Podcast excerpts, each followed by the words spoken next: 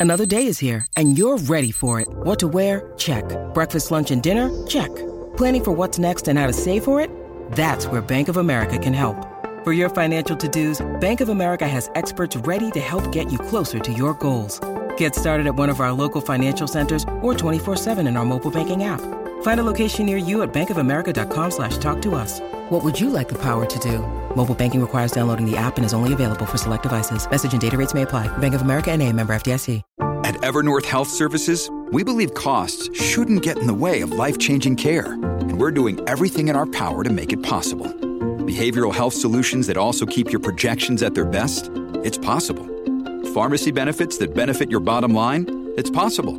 Complex specialty care that cares about your ROI? It's possible. Because we're already doing it. All while saving businesses billions. That's Wonder made possible. Learn more at evernorth.com/wonder. What's going on, everybody? Eliot here, the No Huddle Show, at the scene of a crushing defeat. Oh wait, sorry, that's Penn State. My bad. Sorry, I forgot Wow. about. it. Wow, I- I- wasting no time taking the I- I- pot I- shots I, today. had to do it. I had to do it. No, hey, we, when does uh when's Temple season start? Temple doesn't have a season. It doesn't. Oh, matter. okay, gotcha. no, we are here at the link. We are here after the Eagles convincing 33. Well, maybe not convincing, but their big win over the 49ers, 33 to 10. They moved to 8 and 1. They I mean, I think really all you can say about this game is they took care of business. I mean, I think that's that's really just what we saw out here. It wasn't pretty, um, wasn't especially ugly. They didn't play a good team. I don't think they're going to be moving up in the power rankings. Wentz didn't help his MVP case, but they got the job done. Yeah, it was just a, a workman-like professional effort from a team that's seven and one and setting the pace in both the NFC East and the conference standings. I mean, look, you're not going to blow every team out. They wound up winning the game today, 33 to 10. I think that through a, a, large swath of this game, 49ers were never really in it, but the score was a lot closer than you would think it would be for a team that went over nine minutes without a first down, a team that through its first 10 drives punted eight times, threw two interceptions, one of which was a pick six. And the Eagles in the second half, they pulled away from the, the 49ers with some big plays.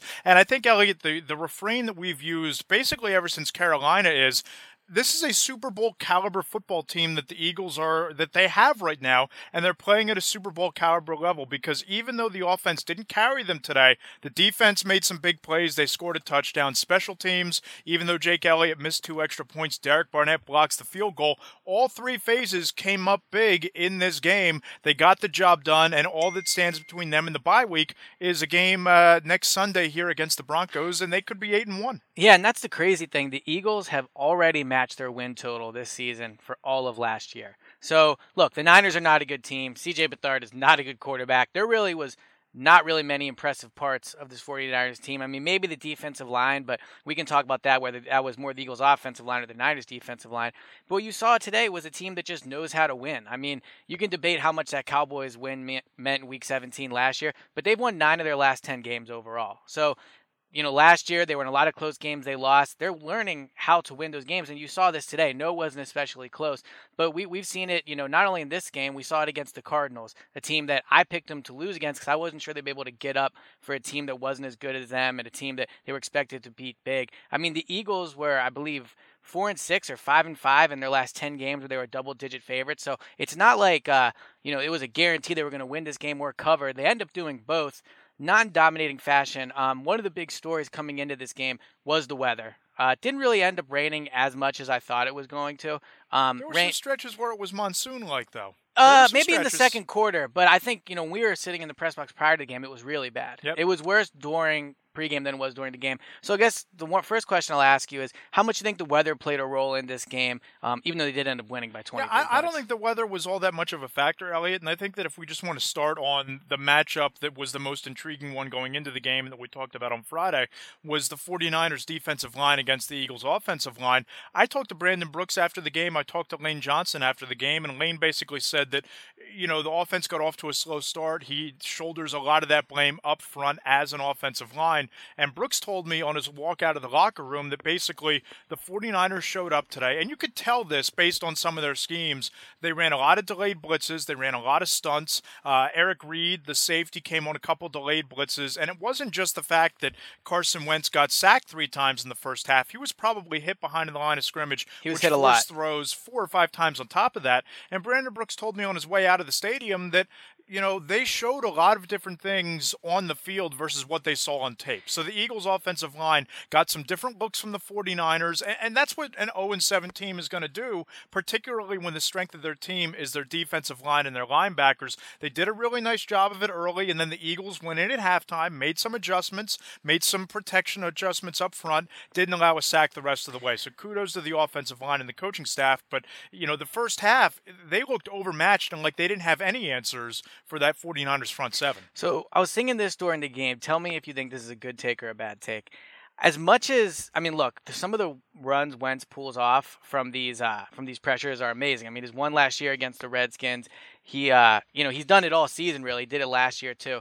But sometimes I look at him in that pocket, and the pressure comes. He ducks to try to hit to get the defender away from him, and that defender either lands on his back or gets his hands on his back. And sometimes, especially today, he was fighting off three, four guys trying to continue the play. So let me ask you: I know that's. I mean, I know you want a player that plays the whistle, but I kept watching that thinking like, man, he's going to get hurt one of these days, ducking like Yep. that. And I mean, do you think that's something? Do you, I mean, what, what do you Well, think? do you think I'm, talked- I'm off base with that? no, or? no, we've talked about this dating back to Carolina, and I basically said that I thought it was foolhardy, and Frank Reich wasn't too thrilled about it the, the Tuesday after. It was kind of foolhardy for Wentz to lower the shoulder down along the goal line, and I know we had the conversation about whether or not you want him to, you know, take those extra hits and lower the shoulder and make that play. But the the cumulative effect of all of those hits, it might add up. And the, the other side of that is games like today, games like the Redskins last week when he had that Houdini act in the pocket.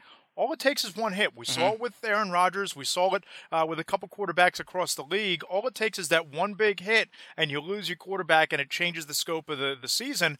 I don't know what else he could have done today because there were times where he would get rid of the football and within a split second he'd get hit and driven to the ground. So I don't think today was a, day where he took unnecessary hits. I just think it was a day where, at least early on, it seemed like the Eagles' offensive line was overmatched, and I can't really blame Wentz for that. Yeah, and, and I mean, look, I thought when he ducked his shoulder against the Panthers and took on that cornerback, I was okay with that because you're going into the goal line. You have a guy that's smaller than you coming up to you. I'm okay within that si- situation. My only concern is if I'm the Eagles and I, you know, if I'm their fans watching, man, he takes some big hits in that pocket sometimes, and I'm not saying he could avoid all of them.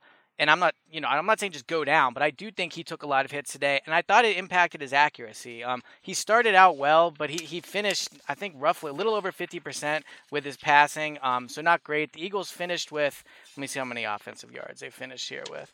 Uh, Uh, total, total yards, they wound up with 304. 304. So I mean, they moved the ball fairly well. Let's talk about the um, offensive line for a split second before we get into Alshon. I thought, I mean, the big question coming in was how was Vaitai going to play? This is the first time Wentz has played without Peters as his left tackle. I thought Vaitai played okay. I think he gave up one sack maybe in the second quarter. I'm gonna have to go back and watch the tape, but you make an argument that the second one was on him too, but Carson also held the ball a little bit too long in the Yeah, pocket on the second But one. I, I just thought, and you and you said it, and off what Brandon Brooks and other offensive linemen said, I thought a lot of the pressure that the, the 49ers got was off of blitzing and scheming. I didn't think you said, I didn't see Vaitai getting beat left and right up and down the field. Yep. I mean, we talked on the previous podcast about whether this team should trade for a left tackle. Um, I know fans have been talking about it a lot. Trade deadline's Tuesday. Joe Staley goes down today, so uh, yeah, he's out of the mix. So there, yeah, there's one. Um, but I thought today watching, I didn't say to myself, all right, this is something that needs to be addressed. I thought Vaitai did a pretty good job overall. Um, against, honestly, I mean, yeah, the Niners are 0 8 now. A talented defensive line up there. So I was encouraged by what I saw from Vaitai today. he- here's the problem, and the problem comes in. I know that there aren't going to be that many opponents where you line up and you have three or four first round picks on the defensive line, and you have some really good linebackers. But the blueprint was authored today, and I wrote about it going into the game in the matchup post, and we talked about it a little bit on Friday.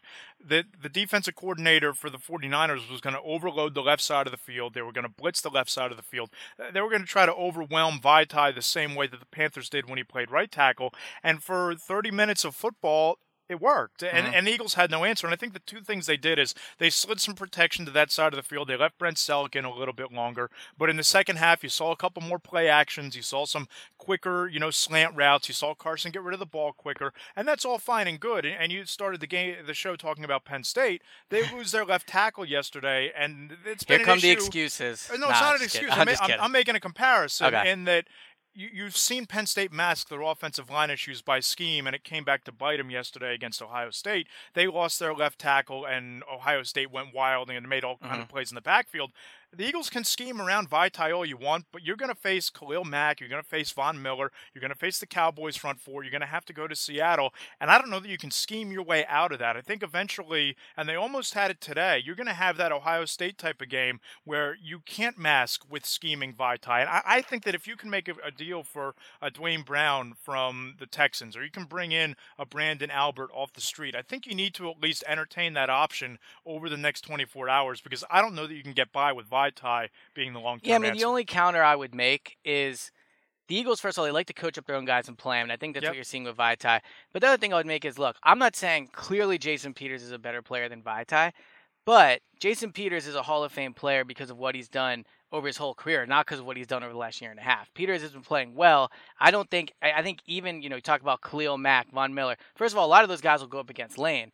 But I think if you just- Maybe. yeah. I mean, I- the uh, defensive coordinators might move them too. Right. And No, Lane's that's true. talked about that. Lane, Lane's talked about, you know, several times that they'll move guys around and put them up against a weak link on an offensive line. Coordinators will, will find your weakest Yeah. player and attack it. I guess what I'm saying is, I mean, based off what I saw today, I, I wouldn't have felt confident against any of the Eagles' tackles going against any of those players. Obviously, I'd feel more more comfortable with Peters, but I think off what Vaitai showed today, I mean, look, the reality is, and this might be a topic for another discussion, Peters might never play again for the Eagles. Correct. So yeah, you maybe could trade for a stopgap guy, and I've said I, I would support that based off the rest of the NFC. But it would be huge for this team if Vaitai could play out the rest of the season and play at a decent level, or even you know an above decent level, because then next year you feel more confident in your tackle situation. So yeah, I might make a trade just for some insurance. But if I'm the Eagles, I'm starting Vaitai next next Sunday against the Broncos. But that that we can discuss that maybe in the hot take podcast. My, I want to get my- yeah, my thing is that if you make a move, even if you don't play a guy next week and you release Taylor Hart, you have that week to get him into your building. You have the bye week to Mhm. kind of get around him and, and instill your system, and a full week of prep before you go to Dallas. I, I just don't know that if you're the Eagles in a Super Bowl caliber year, based on what you saw, and I know that they schemed their way around it in the second half, and they did fine. They didn't allow a sack in the second half of the game. But I don't know that when you go up against the type of pass rushers they're going to go up against the rest of the way, I, I don't know that you can get by on that. I think that you're going to have to pay the piper eventually if you leave Vaitai out there against some of the pass rushers they're going to face. And I mean, look, they have 52 spots on the on the roster right now, so they have they have an open an open spot there. The trade deadline's Tuesday. I'm okay with adding a tackle. I'm just saying, I think Vaitai looked like he deserved the shot to play again, and I'm alright with trading for one. I just don't. I think we could both agree that had Vaitai not played well today, we would be slamming the desk saying you got to trade for somebody. yep. But I think the Eagles escaped this game today, feeling like they could feel good about Vaitai. But one of the big takeaways outside of uh, the offensive line, Alshon Jeffery. He had his first. I, I mean, you called it his signature catch uh, as an Eagle so far. I think that's fair to say. Um, his best catch as an Eagle so far with his 53-yard touchdown um, in the was it the third quarter, or the Third fourth quarter, third yep. quarter. Um, really, that was that was what you want to see from Alshon. 50-50 ball. Wentz put it up there. Um, Alshon went up and got it. Made some players miss. Went in for the score. I have my own thoughts on it. People are going to say I'm a hater, but I will have my own thoughts. Let me hear it first. I mean, you talked to Alshon after the game. yeah. What are your takeaways from that play, and what did Alshon have well, to say? Well, I, I think that it was his signature moment as a member of the Eagles, and you and I have disagreed for a while, and we don't need to debate the entire merits of what he value brings to the offense. I do think that he's opened up some room underneath for for Nelson Agholor and for Zach Ertz. But today you saw him become that legitimate number one wide receiver. At least for one play, Mhm. he showed you the value of being a number one wide receiver. And it, it was one on one against a rookie. And Alshon said that he's going up to Carson Wentz and he's told him, just give me a chance, give me a shot. Even if you think I'm covered, I'm not covered. And today Carson trusted him. He threw it out there, and it was a 50-50 ball. Alshon Caught it, streaked into the end zone, dove for the pylon, and scored. Two things there, Eliot. Number one, I think that this is the continued evolution of Wentz as a quarterback with his deep ball accuracy and his confidence with the deep ball. And number two, he Jeffery said that he basically told Carson one route that he wanted to run on that play in the huddle, and Carson kind of switched it up and said, "Let's make it a go route." Think back to Monday night, mm-hmm. and it was the line of scrimmage on the two yard line. He audibles into that play call that was the Nelson Agholor touchdown against the Redskins. Today, he changes the route on the play call to Alshon. Those two plays right there, I think, are prime examples of just how brilliant Carson Wentz is pre snap at reading a defense and exposing the, the, the looks that opponents are giving them right now. All right, so I have a few thoughts on this. My first thought is, and I'll start with to everyone that follows me on Twitter, I saw you in my mentions saying, "Oh, J Mac couldn't do that, Kenny Stills couldn't do that for 12 million." So I understand everyone thinks I hate Alshon, and this is not me changing my opinion on Alshon. The only thing is, I've always said Alshon's not that number one dominant receiver. Now today, that 53-yard touchdown, it was a nice, it was it was a very nice catch. I'm not I'm not ready to change my opinion of Alshon off of that one play. I think he's a very good number two receiver. I think he did what he was supposed to do. The Niners are one of the worst passing defenses in the NFL. I think they were 25th coming into the game. He's going against Ahkello Witherspoon, a rookie who I believed was maybe what a second or third round pick. Um, he he did what he was supposed to do. But if you look at outside of that, I, I I still think him and Wentz are having trouble getting on the same page. I mean, Jeffery was targeted uh, four, four times, times, today. That twice. seems low. I feel like he was targeted a little more than that, but it says four times. Oh yeah, no, this is just the first half summary. That's no, he was he was he was only targeted. He was targeted eight times. Okay. Eight times, two catches, 62 yards, with obviously 53 of those coming on the uh, touchdown. So I'm not going to say, look, I always hated when running backs would have 100 yards and people would go, well, 70 of them came on one thing. Because look, you get what you get. But if we're talking about the development of their relationship and them continuing to get on the same page, he was one for seven on the other the other seven targets for like nine yards. So right. by I, comparison, though, Zach Ertz and Nelson Agholor, who we've talked, we've been blue in the face about this uh-huh. offense funneling through the middle. Those two players had nine targets, so eh, it, you still have a majority of the passing game flowing between the hash marks. Mack Hollins lined up on the outside; he was targeted three times. Well, yeah, I think it was and more. And Torrey Smith was targeted twice. And yeah, Trey Burton too. So it was it was actually 50-50 today. I, I'm not disputing your point. I do think you're right. They do they do use the middle of the field a lot. I just think with this Alshon catch and this touchdown, everyone's going to be all excited about him. And I'm not here to kill the enthusiasm. The Eagles are seven and one. Alshon had a great game. I'm just saying, Alshon, what Alshon did today is a step in the right direction. But I don't think this justifies him as a number one receiver. I don't think this means they should hand him a big deal this offseason. Alshon still has a lot to prove to me. And one point I want to make about Alshon, I'm not sure I've made this on the podcast, but look, after the after the game today, he talked. Alshon's a good guy. Like, you know, you you wrote it earlier in the week about how Alshon's not worried about his touches and, you know, he knows that he's creating opportunity for other players and he knows the ball come his way eventually. So when the Eagles sit there this offseason, if Alshon continues to have these type of games, you know, let's say he doesn't top 100 yards all season, maybe he doesn't once or twice, um, they're going to have to decide what, whether to sign him. I think Alshon's a guy I would bring back. Like right. DeMarco Murray was a guy I wouldn't have brought back if you want to compare to like semi disappointing free agent acquisitions. DeMarco wasn't a good I, locker I room guy. I think I'd say that Alshon Jeffery's a semi disappointing free agency acquisition though. All right. I mean, I, I think mean, he's unlocked the keys to a lot of other players on the offense, and we're only eight games in. Right. Go look at what the numbers Terrelle Pryor is putting up. Well, if I told you after nine games, Alshon would have what four or after eight games, Alshon would have like well, 400, yeah. 400, yards and three touchdowns. Well, he, hasn't, he, hasn't, topped 100 yards one no, time. But, he, but he's averaging over 14 and a half yards per catch. So it's right. not like he's right. not producing. I, I just. I right, maybe semi disappointing. It takes some time for a quarterback and a receiver to get on the same page. Right. I, I don't think there's much debate. I think you bring him back. You're not going to pay him 15 million, but I don't know that there's going to be a 15 million dollar offer on the table mm-hmm. when you look at the other free agents that'll be out there and, and the the numbers that he's putting up. You know, look, I I agree with you, and again, if that if the number's right, obviously the number has to be right. But if we're talking about paying Alshon seven million a year, eight I'd million a year, around ten, no more than ten.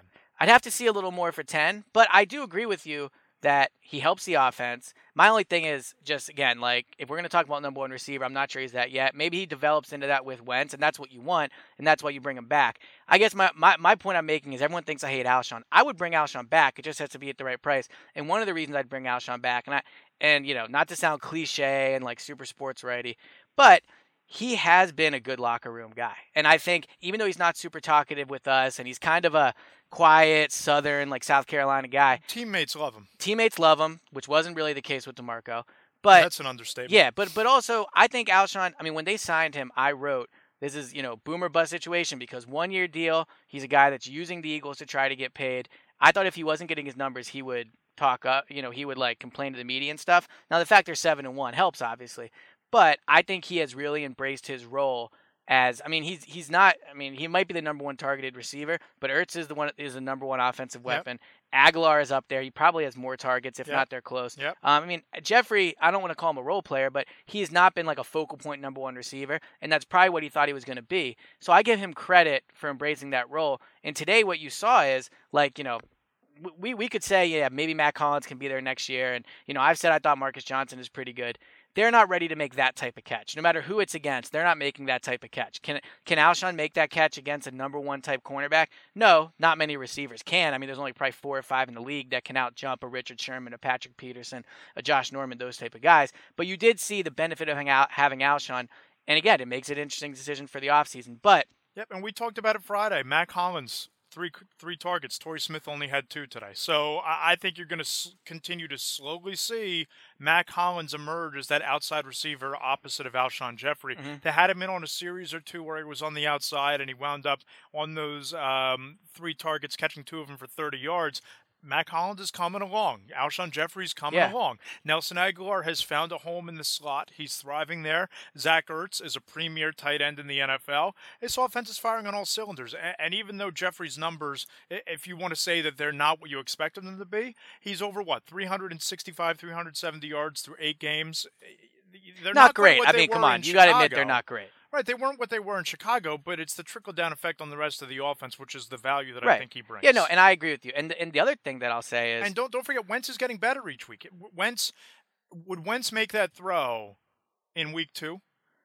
Yeah, I think he would. I just don't think Alshon would have caught it. Alshon made those throws in week. I mean, I mean, Wentz made those. the throw against the Giants Went, in week three. Uh, Okay, well, yeah, he missed that wide open throw. Right. But are you talking about the 50-50 balls? I'm, I'm talking about the 50-50 ball because he threw those him. in week one against Washington. Right, Alshon had two but this was this was a dime. I yeah, mean, he no, dropped it right in where it needed. Well, I actually give Alshon more credit for the catch than I do Wentz, but also Wentz missed Alshon in the end zone in the in the yeah. uh, first half. I mean, yeah. I, we, we we could be talking about you know, close to 100 yards, two touchdown game from Alshon. Yeah, my today. point is that Wentz is steadily improving on his deep ball accuracy, his mm-hmm. deep ball confidence. He's airing it out more often. I think he's fourth in the league in completions over 25 yards, according to Pro Football Focus. So he's improving, and as he improves, I think you're going to see the production from Jeffery continue along that bell curve. Yeah, and honestly, I don't think it's so much about Wentz improving his skills or Alshon improving his skills. I just think they need more time together. Yep. And that was always my thing with the one year deal and all that. But um, Wentz, I mean, I can't believe we've gone 21 minutes when this podcast, since it seemed like every other week we talk about Wentz for nine minutes to start. I thought he was okay today. Missed the throw to Alshon. Um, his interception he had to Mack Hollins. Uh, I didn't get a chance to talk to Wentz after the game. I would go ahead and guess that was some type of miscommunication or, or a missed throw. I don't think that was a, a poor like a, a, a throw that was not accurate. I think he thought Hollins was going to be there. Um, that's going to happen. So he had the interceptions, two touchdowns. Didn't think he was especially accurate on the day. Didn't think he was especially good, but he got the job done. I mean, look, they won by 23 points. Uh, he threw for I think 211 yards. He ended up with 18 of 32, 211 yards, sacked three times. Um, what did he end up with rushing? Uh, only seven yards rushing. Didn't do much with his legs today, but I, I, thought he played well. I gave him on my report card. I gave him a B minus. A few people in the press box were saying C plus. I, would have him at about a C plus. Yeah, so I, I think, look, they, they showed they can win today when Wentz isn't at his best, which yep. is good. Um, and I think Wentz showed outside of that interception. I mean, you know, obviously, I think CJ Beathard had one interception as well. His or two interceptions, two interceptions and his were six. his were uglier in my yep. opinion. Yep. Uh, Wentz was more of a fluke.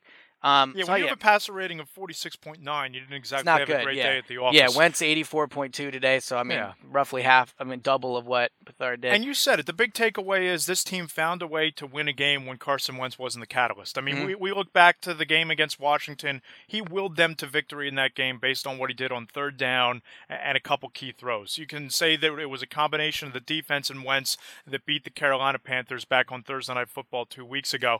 Today, Wentz wasn't as sharp. I, I, I don't think that he was as as bad as we saw at times during his rookie year, but I think that a lot of the issues were due to the fact that he faced an onslaught of pressure in the first half, was under duress for a significant part of that half, and when he was able to calm down, get some time in the pocket, he, he played at a higher level. It was a rainy day again, I had Carson Wentz at number two in the power rankings this week among quarterbacks. Might drop him down a slot or two because I don't think that he was exactly brilliant today, but he made enough plays for them to win the game. He yeah. made the throw to Zach Ertz, who was wide open in the end zone. Uh, career high six touchdowns for Ertz. He's now been targeted six times in the end zone all year, six for six and then he made the throw to Alshon Jeffery, a perfectly thrown ball. So I, I, can't kill Carson Wentz. I think he was around a C plus, or maybe where you went on the optimistic side of B minus, and yeah. the Eagles won the game, and that's a testament to this team. Yeah, I agree. And I mean, look, every week we talk about, our last two weeks we've said, you know, MVP candidate, MVP candidate. The number today is going to be seven. The fact that he has his team at seven wins, which is yep. going to be the most in the NFL, that's where his MVP candidacy is helped today. Um, but one player I wanted to talk about uh, on the defensive side, I don't think there's much to talk about on defense. I mean, Niners have a terrible offense, but Jalen Mills today um, gets his interception, his third of the year, brings it back 37 yards. Came when the team was up nine nothing, so it's still a pretty close game. Two point conversion puts him up 17 nothing.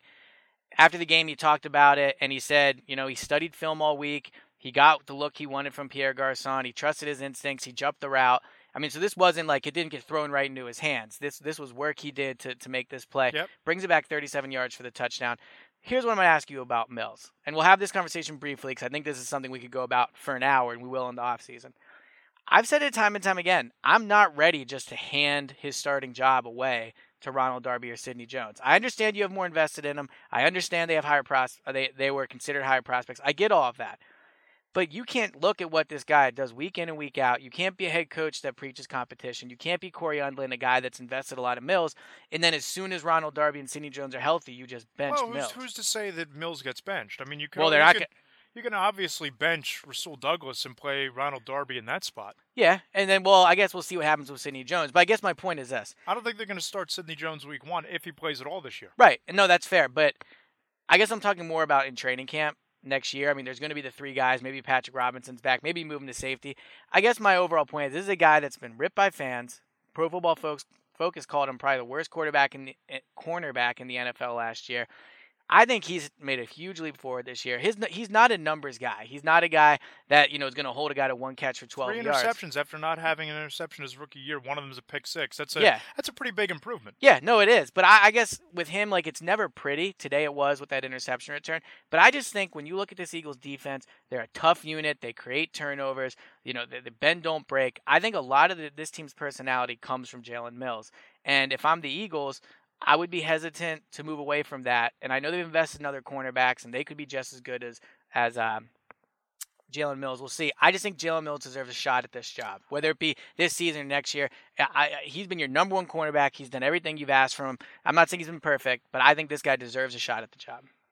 Yeah, I mean, listen, when Ronald Darby comes back and he's fully healthy, he's going to get one of the starting cornerback jobs. And I think you sit down with Rasul Douglas, who's done an admirable job, but I don't think that the coaching staff went into this year thinking that they wanted to play him significant snaps this year. I think he's exceeded expectations and he's improved every week, sure. Mm-hmm. But Ronald Darby is is your most athletic. He's your number one cornerback. You traded a third round pick in Jordan Matthews for him. I think you got to play him when he's healthy. And as far as Sidney Jones goes, I think you have less urgency to bring him back now. If Absolutely. he's not 100% healthy, Jalen Mills has played his way into that job for the rest of the year. But I think going into next season, Sidney Jones is a starting corner. Ronald Darby is a starting corner, and you, you figure out where, where Jalen Mills fits. You might even slide him to safety. I don't know how long term Rodney McLeod and Malcolm Jenkins are both here, mm-hmm. but I think that you know you invested a lot in Sidney Jones, a number two pick. You invested a lot in Ronald Darby, who is a, a, a pretty damn good player.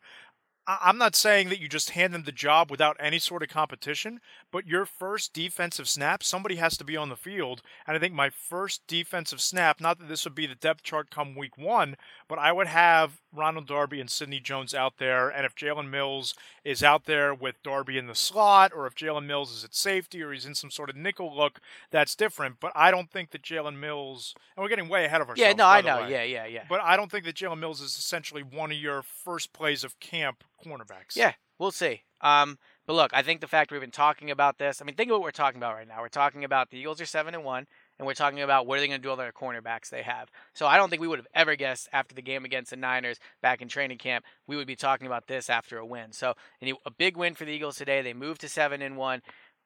Game against the Broncos next week. Uh, I think they're going to win that game. That's my initial pick. We'll go we'll go um, with it throughout the week. But I think that's about all to take away. I mean, on Tuesday. We're going to do our uh, our hot take podcast with Joe Giglio. So as usual, um, if you're listening, please tweet us. Uh, some, tweet us your, your take on this game. What'd you see from Alshon? What'd you see from Jalen Mills? What was your takeaway from this game? Use hashtag the No Huddle Show or email us at the No Huddle Show at njadvancedmedia.com and we'll read them on the podcast. And I always enjoy doing that show. We'll have Joe in here, and I'm sure we'll look much more ahead to the Broncos in that game. Yep. Make sure to follow Eliot at Eliot Shorr-Parks. I'm at Matt Lombardo PHL. Uh, you can join the debate there. You can suggest topics for the show and uh, just have some fun. It's always Yeah. a great time. And as always, I think we're up to. Oh man, I, t- I should have checked this before we started. I said I wanted to get up to 200 We're by Dallas. 177. We're at 177. Man, we we might get to 200 by by Denver. Yeah. But I appreciate all the ratings. I appreciate all the reviews. We read all of them. We're up to four and a half stars. We worked our way up to that, man. We were at like three, I think, we started off a few haters at the beginning, but we're up to four and a half. So I appreciate everybody doing that. We're gonna get out of here. It's starting to rain a lot more now, so we're gonna hurry up and get to my car. Matt, appreciate it, and we'll talk to you guys on Tuesday. See you Tuesday.